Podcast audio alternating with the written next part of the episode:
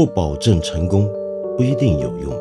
知识只是点亮世界的灵光。我是梁文道。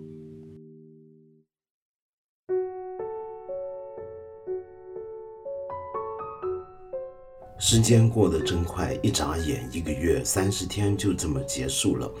这个节目八分的特别版啊，三十天天天日更，理论上到了今天就要终结，到了明天呢就是恢复我们正常的一周双更，周三周五播出的这样的一个频率了。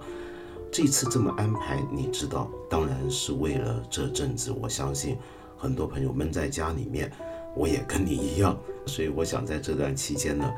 反正左右无事，就陪你一起聊聊天读读书，是很希望能够在这段期间呢多读几本好书。但是事与愿违，我天天废话都太多了，结果书到最后没有读到多少本，实在很抱歉。那么说起废话啊，其中有些话还真不是废话，比如说要道歉的话，我这个节目有一个特点了，已经就是每隔几期就要道歉一次，那么可见我是个多么不靠谱的人，你们干嘛还听我节目呢？真是奇怪。用我们香港人平常爱说的一句话叫做 say sorry 当食生菜啊，说道歉简直是当吃白菜一样那么容易。好，今天首先道歉的呢，是因为有一位朋友留言，这位朋友叫 N K。N K 您说最近每天更新辛苦了，你才辛苦呢。你说想说个小纠正，昨天我的节目里面说起法国一堆人跳舞的宣传片，好像在宣传预防新冠肺炎，好厉害。然后你指出了，不是的，这个片子呢是法国去年九月推出的预防冬季病菌的宣传片。因为法国每年流感人数很多，目前法国电视里播放预防新冠肺炎的宣传片都是图文版加配音的，特别简单实在。原来如此，你看我就错了。好，那么说到最近的一些的局势，今天肯定大家都关注，世界上有各种各样的大新闻啊。那么包括我们国内，国内的新闻不好说，别说了，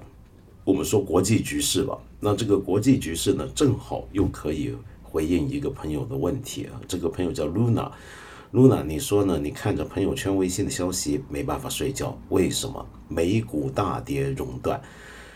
每个投资股市的人都有一种焦虑感，好像被这种感觉传染了。经常听到有人讲，一线中心的房子可以跑赢通胀，中产阶级投资理财的目的就是跑赢通胀，每次股市放水都是收割手中有大量现金的人的财富，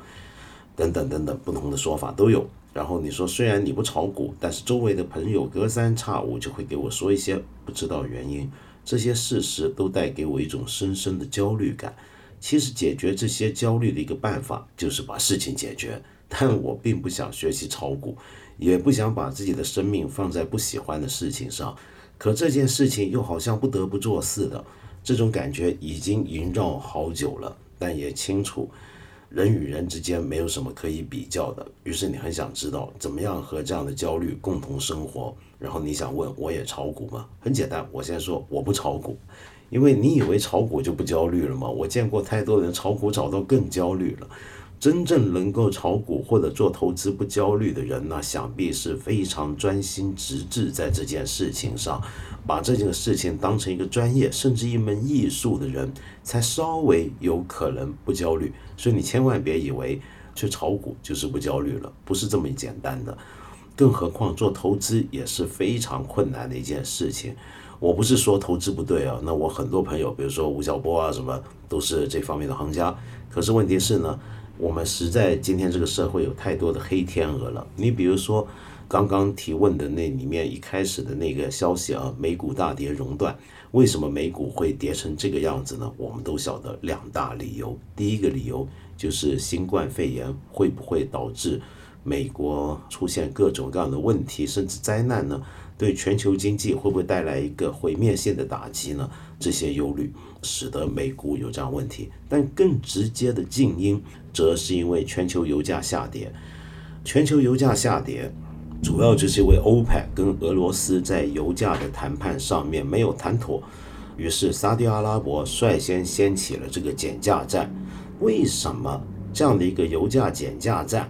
会导致股市跌得这么厉害呢？这中间又有什么牵扯，有什么曲折的过程呢？那为什么欧佩克又要去跟俄罗斯谈要保住这个油价，不要让它再减价下去呢？或者说反过来讲，他们想要减产，但俄罗斯又为什么不愿意呢？这中间又有什么理由呢？其实说起来啊，都还相当的复杂。首先我们先说一个大背景，我们都知道，因为新冠肺炎，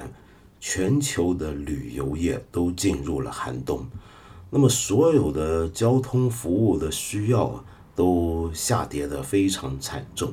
许多航空公司他们的飞机停飞，有些航空公司呢甚至派出幽灵航班，就是整个飞机上其实没有乘客，但它继续要照飞，因为要符合相关规定保住那条航线，所以才会出现这个情况。在这个情形下呢，已经有些航空公司破产了，直到目前为止至少有两家是这样。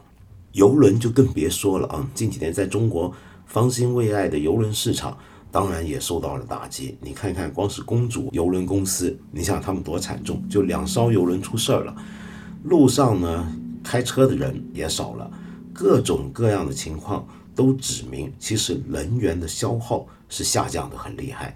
那接下来受到打击的当然就是石油业，是不是？那么石油业应对这个情况该怎么办呢？坦白讲，最合理的最本能的理性做法应该就是减产，可是偏偏这个减少供应这件事情又没出现，于是油价就暴跌了。好，现在问题来了，那为什么不减产呢？既然现在对石油的消耗的需求都减少了，那你还不减产，那这个油价当然要跌了。其中这个问题呢，就是俄罗斯要跟沙特阿拉伯他们要谈判，谈的就是这个问题。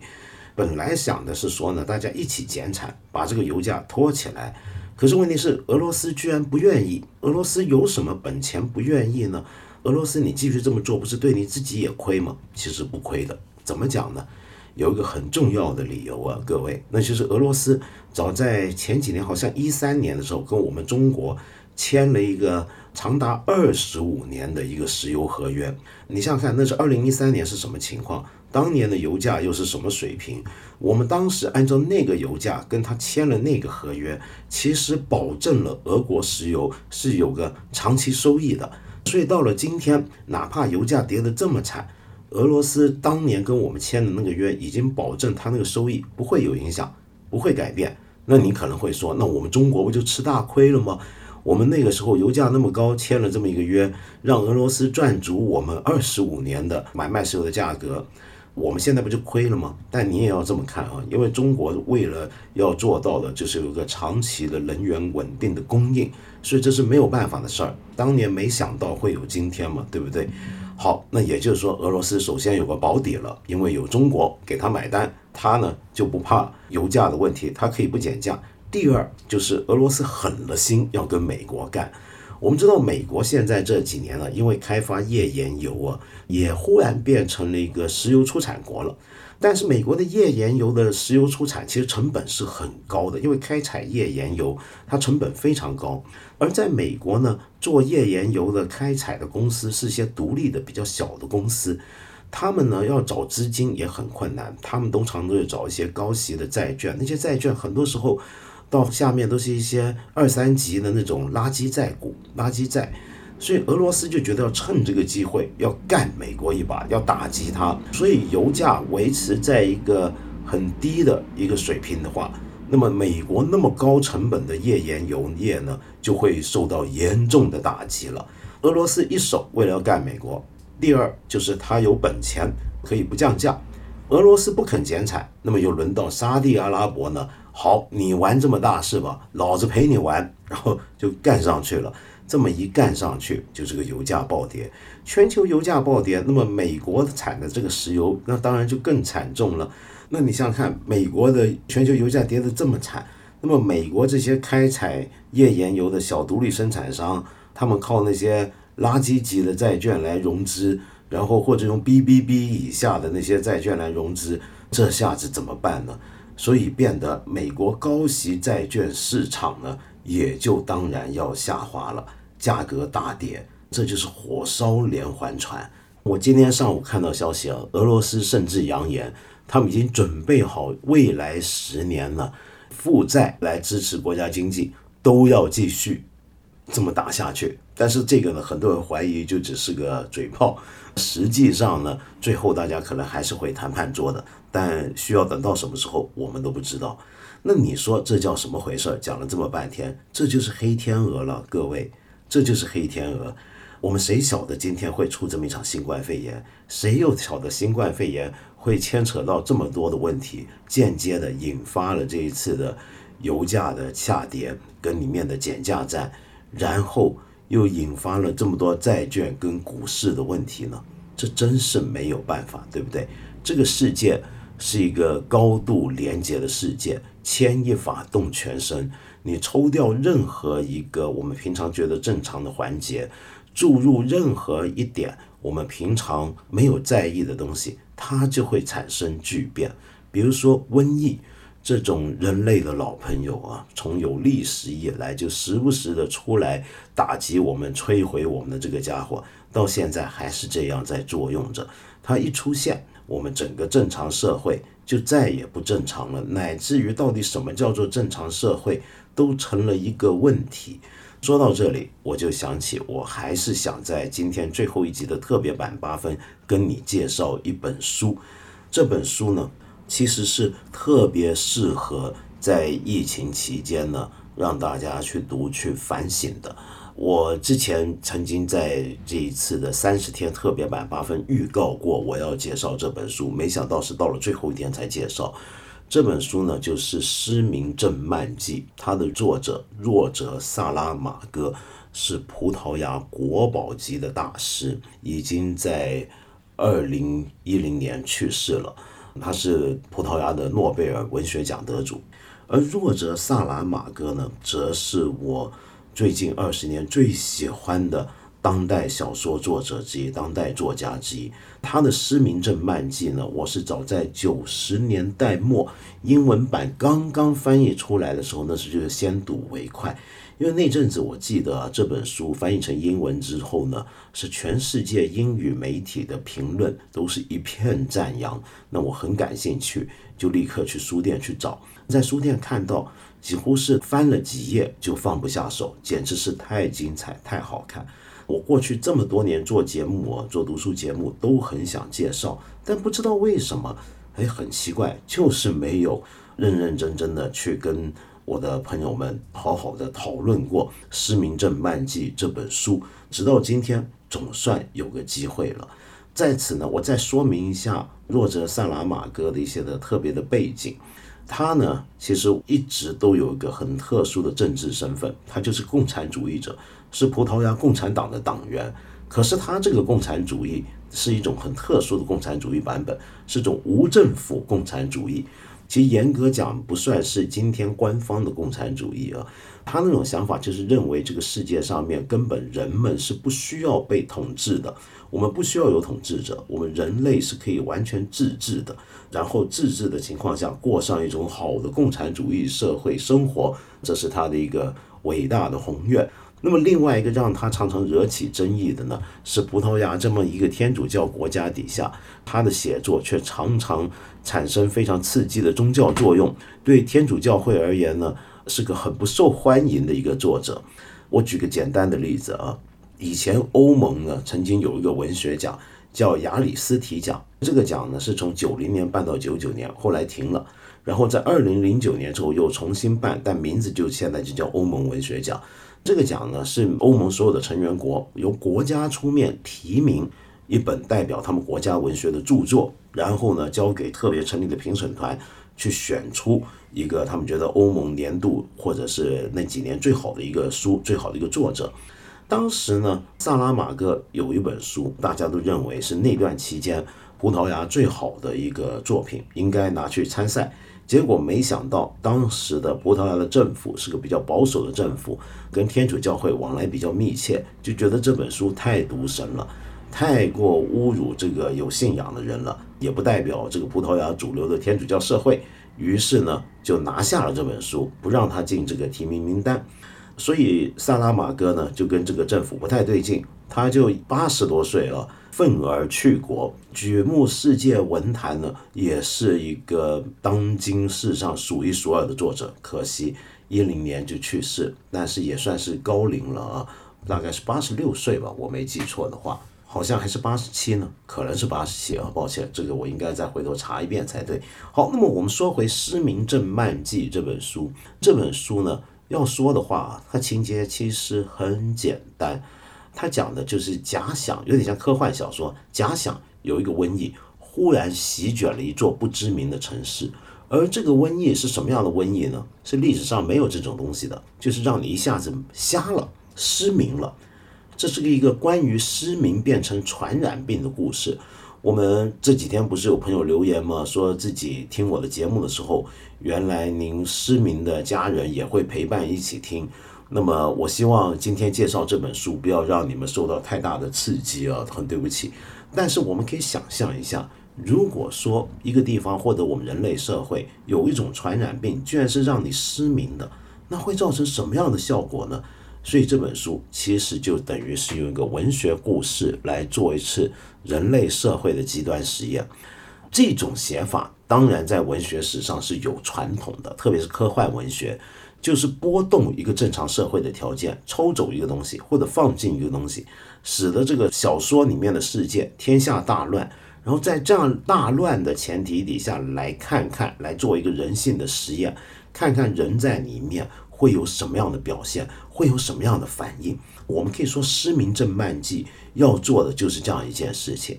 提到这样的一个故事情节，你马上就会联想起来我在这个系列的特别节目的第一本跟你详细介绍的书，法国小说家阿贝特·加缪的《鼠疫》，是不是？可是它跟《鼠疫》有很关键的不一样。不一样的地方在哪？就《鼠疫》顾名思义写的是鼠疫侵袭之下的一座北非的真实的城市，鼠疫这回事是历史上真真实实打击过人类的一种可怕的传染病，而《失明症漫记》里面这个传染病完全是虚构的，是假想的。第二个不同在哪呢？就在于鼠疫里面的那些人，他们的存在的那个处境，虽然我们后来都说加缪是个存在主义小说家，很多人说他的小说表达出一种人对于荒谬感的存在的荒谬境况的反抗，可是你再想想看，他并没有真的那么荒谬。那个鼠疫来临包围整座城市的时候，我们看到里面人的反应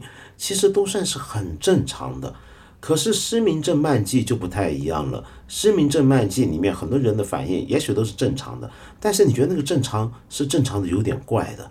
那种怪带着一种更奇特的荒谬感。这种荒谬感让我想起来卡夫卡，卡夫卡的《变形记》或者台湾叫做《蜕变》，这个男主角格里高尔萨姆萨，他一早醒来忽然之间变成一个巨大的虫子，是不是变成一个很大的虫子？那你想想看，如果一个正常人，当然我们知道这个小说情节很荒谬，但卡夫卡写东西他更荒谬的地方在哪呢？他不是那个男的醒过来他变了虫子，我们所有人都我天哪我怎么会变成这个样子，你一定是有很多这种反应，很惊讶，很震惊，很愤怒，觉得自己在做梦等等。可是你记不记得卡夫卡小说里面的格里高尔萨姆萨醒过来看到自己变成虫子，他什么反应？他第一个想的问题是天哪我今天该怎么上班？就这怎么会是一个正常的反应呢？这种反应是很荒谬的，是不是？那这种荒谬感来自哪里呢？就是卡夫卡想要写出来一个人哪怕是到了这个时候他想的都还是该怎么去上班，一开头就点出了卡夫卡的小说是多么的关注在今天这个世界的制度体制底下我们生活在什么样的秩序当中，乃至于一个人变成了虫子他最关心的问题不是自己是不是得了什么怪病该怎么求救，而是先想我该怎么上班，该怎么正常生活。同样的，《失明症漫记》呢也有一丝丝这种荒谬感的存在，所以这就让我觉得它有点像卡夫卡。可是问题是，《失明症漫记》当然还有更多自己的特点，那这个特点呢更重要的地方就在于它文体的表现。首先我们能够注意到这个小说是有一个叙事者的，这个叙事者是用一个第三人称的一个目光出发，它理论上可以给我们看到很多很宏观的一座被这种古怪的传染病侵扰的城市，它的宏观的景象是怎么样。然而它没有，萨拉玛戈的这个叙事者是让我们贴着里面一个一个人走，一个一个人转移的，他是几乎是扶着地面在行走，像幽魂一样跟着那些人。而这个人呢，作为一个声音叙事者的声音，一个第三人称的观点，他又时不时的会做出各种的评论。这些评论呢，会把你一下子从这个书的情节故事抽离一下，但是又把你扔回去。而抽离出来的时候，他还带着一种很古怪的幽默感。跟加缪的小说不一样，鼠疫其实是本很严肃的小说，里面有一种很严肃的道德讨论的气味。但是在《失明症漫记》其实是一本很多人看了觉得要比看《鼠疫》更绝望，因为它里面描述的那个世界终于会变得更加黑暗，更加残暴。而那些东西让人绝望的理由是因为你发现那些黑暗跟残暴都是从人心的黑暗里面发生出来的。假如我们也被丢到同样的处境底下，我们说不定也就会变得那么糟，那么坏，那么邪恶。然而叙事者的声音却时不时的有些嘲讽，有些评议，使得这本书又注入了一种很怪异的幽默感。废话少说，我们从头开始读一读这本书。那么就先给大家读个头啊，这个头我觉得作为走进这本书是非常重要的。我们能够很快的看到这个作者他写东西的一些特别的视角。一开始我们看到的是一个很宏观，仿佛空中无人机拍下来的街头十字路口的场面。这个场面的第一句话是这样的：黄灯亮了，前面两辆汽车抢在变成红灯以前加速冲了过去，人行横道边出现了绿色的人像，正在等候的人们开始踩着画在黑色沥青上的白线穿过马路，没有比它更不像斑马的了，人们却称之为斑马线。司机们个个急不可耐，脚踩离合器，使汽车保持紧张状态，进一进，退一退，像一批批感到鞭子即将从空中抽下来的马一样躁动不安。然后我们就慢慢看到这个路面忽然堵起来了，因为绿灯亮了，但是有一个车它却不走，它停在了路中间，这到底是怎么回事呢？我们看看刚才整个场景都是一个宏观的，看着整个城市运转的，用了相当耐心的方法在描述一个城市里面交通正常状况下那个路况是怎么样，这一点都不是很吸引的开头的写法。这是一个对我们所有人而言是再正常不过的，我们日常在路上堵车或者在路上行车就会遇到的一个景观。然而很快的，在第二段的结尾处，那个堵在路中间不肯开的那部车，大家就下去想要骂人，问那个司机怎么回事，搞什么鬼。然后这里面的他们就发现里面那个人那个人他怎么样呢？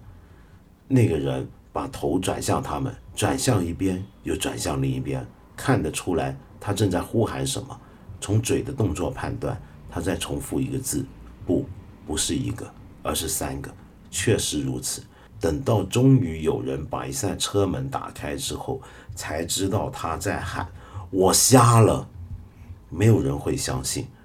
从此刻匆匆一场能观察到的情况来看，那人的眼睛似乎正常，虹膜清晰明亮，巩膜像瓷器一样洁白致密，但他双目圆睁，面部肌肉抽搐着，忽然间眉头紧锁。任何人都能看出来这一切是因为他痛苦的失态了。在一刹那间，刚才看到的一切都消失了。他用攥得紧紧的拳头遮住眼睛，仿佛还想把最后一刻的影像留在脑子里。信号灯上那圆圆的红色光亮，人们扶他下车的时候，他还一再绝望地喊着我瞎了，我瞎了。泪水涌出来，使他那双自称瞎了的眼睛更加明亮。终于有人好心人扶着这个人下车，想要照顾他，看该怎么办，是不是送他去医院。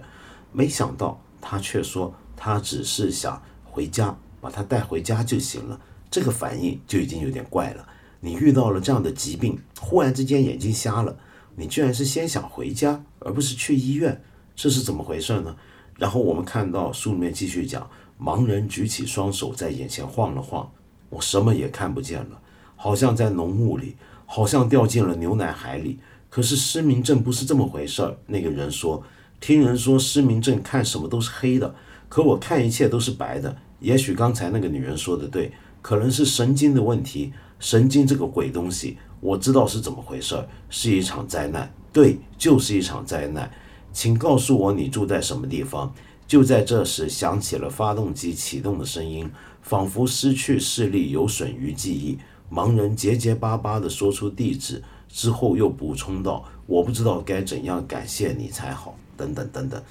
你刚才听我讲这段对话，有没有听得觉得有点迷迷糊糊，没太听懂？这是为什么？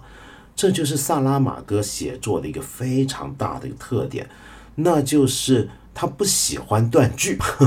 他一句话里面呢，如果我们中文版我发现这个翻译翻译的很好，但是已经句号比原来葡萄牙文说不掉多了。因为我读英文版的时候也发现，就是这西方语言能够看得到，它大量是用逗号用分号，它不太断句，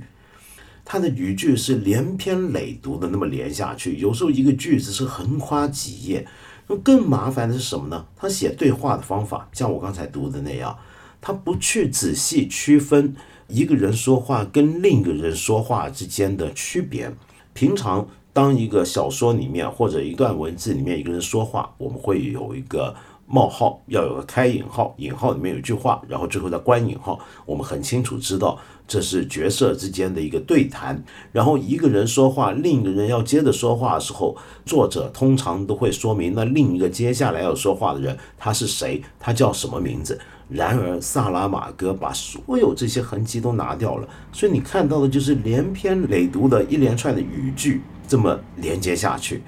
你要仔细的看才能够分辨得清楚刚才那个话到底是谁跟谁在讲，谁跟谁在对话。而且很麻烦的地方在哪呢？那就是里面没有人名，整本小说一个人物的名字都不存在，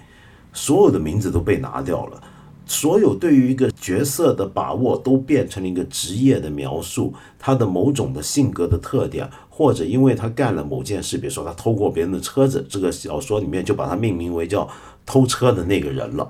是用这样的方法。为什么萨拉玛戈要这样子来写这本小说呢？甚至萨拉玛戈大部分小说我们都见过，就是那个语句是不中断，但是到了失明症漫记更严重了，因为连人的名字都没有了，这是为什么呢？我们明天接着再跟你谈。但是在这里呢，我最后呢想送给大家一个小礼物，这个小礼物算是我们三十天结束的一个小礼物吧。我昨天看到，当我放了一个口琴吹奏的布鲁斯版本的国际歌，好像大家很感兴趣，我们今天又送你一首歌。这首歌呢，它的题材啊就是葡萄牙最有名的法度。法度是什么呢？法度是葡萄牙一种很特有的民歌类型，大概在十九世纪上半开始流传。法度这个词啊，葡萄牙文要翻译出来的话，它其实就是英文的 fate 或者 destiny， 就是中文的命运。怎么会有一种民歌叫做命运呢？那你就要去看看法度通常是怎么样的音乐。这些音乐呢，大部分曲调都带着一丝丝的哀伤，但是又不是那么的悲凉。这个哀伤在哀伤什么呢？因为它要表达一种特殊的情愫，一种特殊的情感。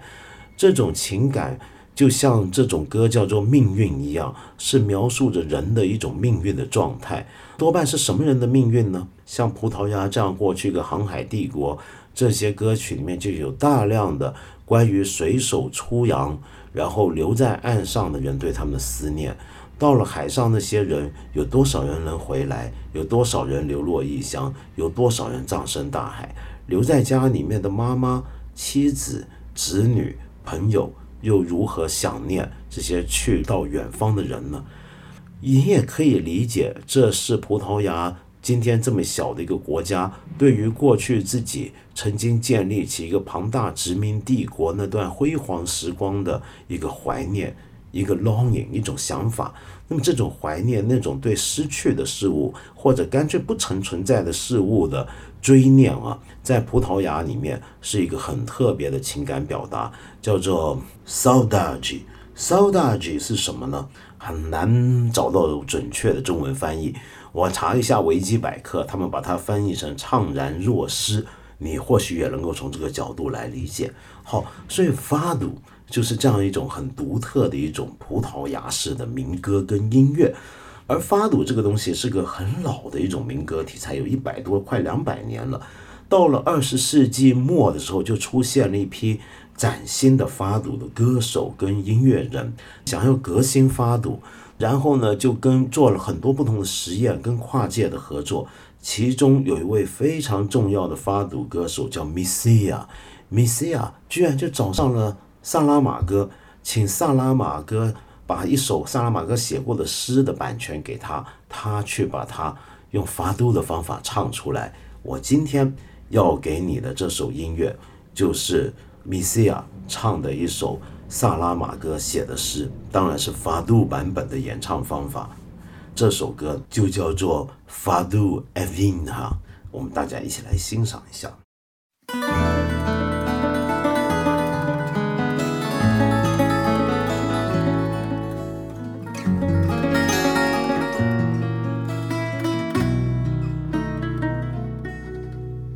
Quem se dá, quem se recusa, quem procura, quem alcança, quem defende, quem acusa, quem se gasta e quem descansa. Quem faz nós, quem os desata, quem morre, quem ressuscita, quem dá vida, quem mata, quem duvida e acredita, quem afirma, quem desdiz, quem se arrepende, quem não, quem é feliz e infeliz, quem é quem é coração.